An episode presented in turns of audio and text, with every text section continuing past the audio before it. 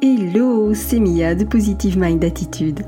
Après un parcours de plus de 4 ans et demi avant de connaître enfin les joies de la maternité, j'ai décidé d'associer mes compétences professionnelles de thérapeute à mon vécu personnel lié à l'infertilité et la PMA pour accompagner les femmes en désir d'enfant et leur permettre de reprendre le plein pouvoir sur leur fertilité. Si tu veux agir pour ne plus subir, tu es au bon endroit. Que tu sois suivi médicalement ou non, mes conseils te permettront d'avoir un autre regard sur ton parcours et d'adopter une approche globale pour mettre toutes les chances de ton côté. Ensemble, brisons le tabou de l'infertilité. Si tu connais une femme qui est concernée par le sujet, je t'invite à lui partager cet épisode. Maintenant, installe-toi confortablement et c'est parti pour l'épisode du jour. Ne pas trop y croire.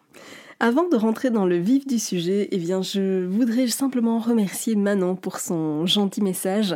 Euh, j'ai adoré ce que Manon m'écrit parce que Manon me dit qu'elle écoute le, podcast et qu'il lui fait un bien fou, mais elle me dit aussi que même son chéri l'écoute et qu'il apprend du coup énormément de choses et que ça leur permet de mieux communiquer. Et ça, vraiment, ça me touche énormément. J'en suis ravie parce que si même ses chéris se mettent à écouter le podcast, eh bien, je trouve ça fantastique. Bravo à, tous ces messieurs d'ailleurs hein, qui l'écoutent. Trouve ça extraordinaire. Donc euh, pour moi, objectif atteint, donc bravo. Aujourd'hui, j'avais envie de, revenir sur quelque chose qui m'est assez souvent dit. Euh, quand j'accompagne les, femmes, euh, alors je m'adresse aux femmes, mais peut-être que c'est quelque chose qui est aussi évidemment éprouvé du côté masculin, mais c'est vrai que de prime abord c'est plutôt féminin. Alors qu'est-ce que j'entends par là? C'est que très souvent, au tout début du programme d'accompagnement, au tout début du coaching, on me dit ah oui mais tu sais moi j'essaye de, de, plus trop y croire parce que, parce que j'en ai marre.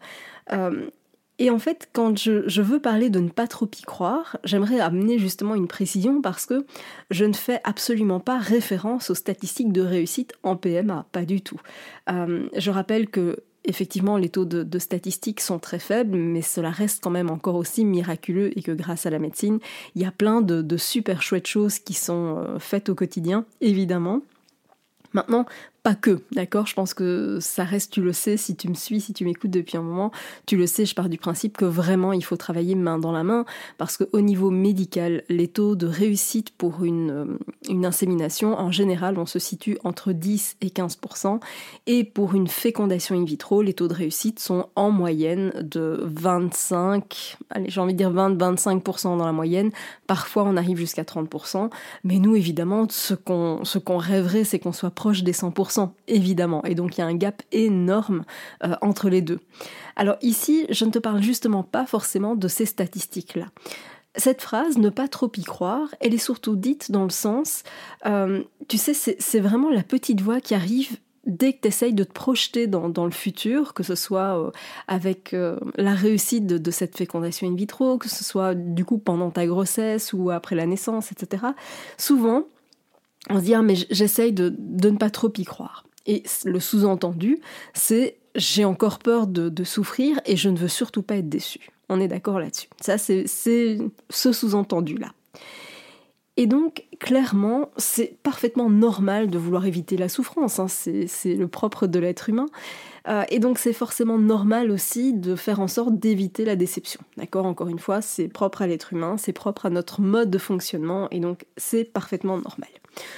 Toujours est-il que c'est important de se rappeler deux choses. Pour moi, c'est que on peut évidemment, on n'a pas de contrôle sur le résultat de la fécondation in vitro, sur le résultat de l'insémination ou même d'une grossesse spontanée, d'accord?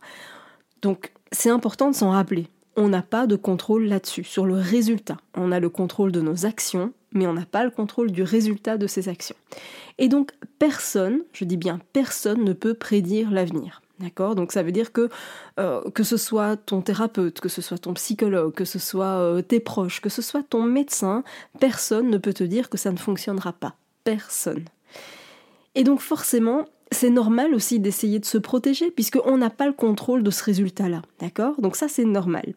Maintenant, à ton avis, quelle est la conséquence du fait de ne pas trop y croire d'après toi?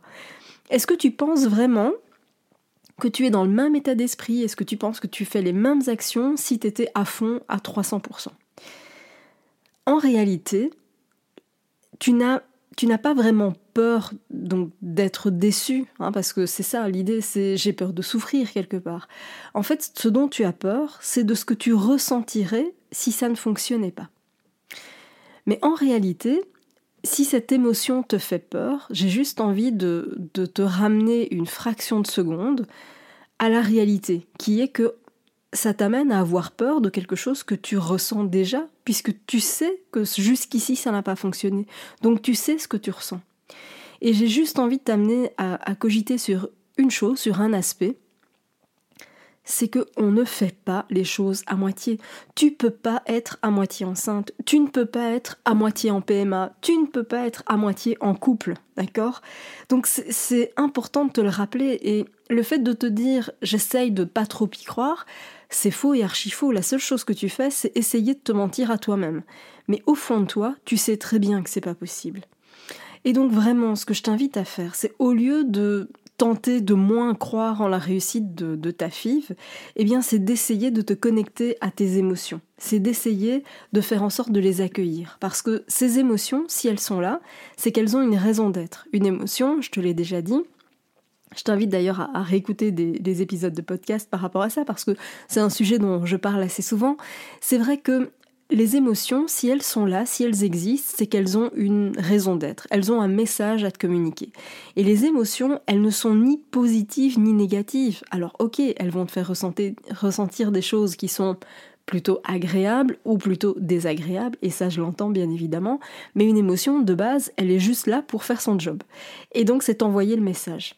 Et souvent, je sais qu'on est mal à l'aise avec ces émotions et qu'on essaye de ne pas les, les accueillir, qu'on essaye de faire semblant de rien, voire de les entasser au plus profond, histoire de mettre une bonne couche par-dessus, et comme ça, on les laisse bien tranquilles.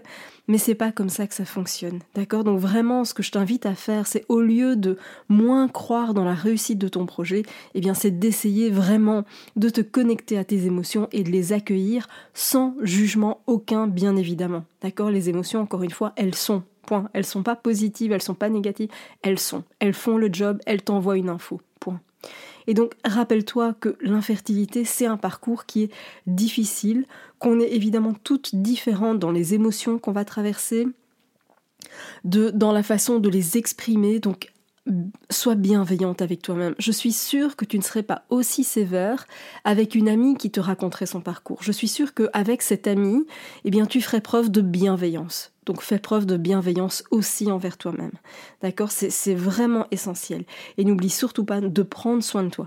La bienveillance, le fait de prendre soin de soi sont vraiment des conseils qui vont te permettre d'avancer au mieux et de te rappeler que on n'a jamais rien fait à moitié, quel que soit le projet dans lequel on se lance. C'est, on n'a pas un, demi-job, on n'a pas un demi-couple, on n'a pas une demi-maison. C'est on le fait ou on le fait pas. Et donc, quitte à te lancer dans la PMA, quitte à te lancer dans les essais même de façon générale, eh bien lance-toi et lance-toi à fond, parce que c'est comme ça que tu y arriveras. C'est vraiment, vraiment, vraiment important que tu te mettes ça dans la tête, on fait pas les choses à moitié. Et donc, essayer de ne pas trop y croire, c'est juste essayer de te mentir à toi-même. Et c'est pas la meilleure des solutions. Si tu veux toi aussi, eh bien, reprendre le contrôle sur tout ça, si tu veux apprendre à identifier, décoder les émotions, faire en sorte de ne plus être submergé par des tsunamis émotionnels, et si tu veux surtout doubler tes chances de succès pour ta prochaine grossesse, eh bien je t'invite à rejoindre dès maintenant le programme d'accompagnement. Tu trouveras les liens dans la description de cet épisode. Merci d'avoir écouté cet épisode jusqu'au bout. Si tu veux aller plus loin et bénéficier de plus de conseils, télécharge maintenant mon guide offert sur positivemindattitude.fr. Pour encourager ce podcast, merci de mettre une note et ou un commentaire sur ta plateforme d'écoute. Je te dis à très vite pour un prochain épisode.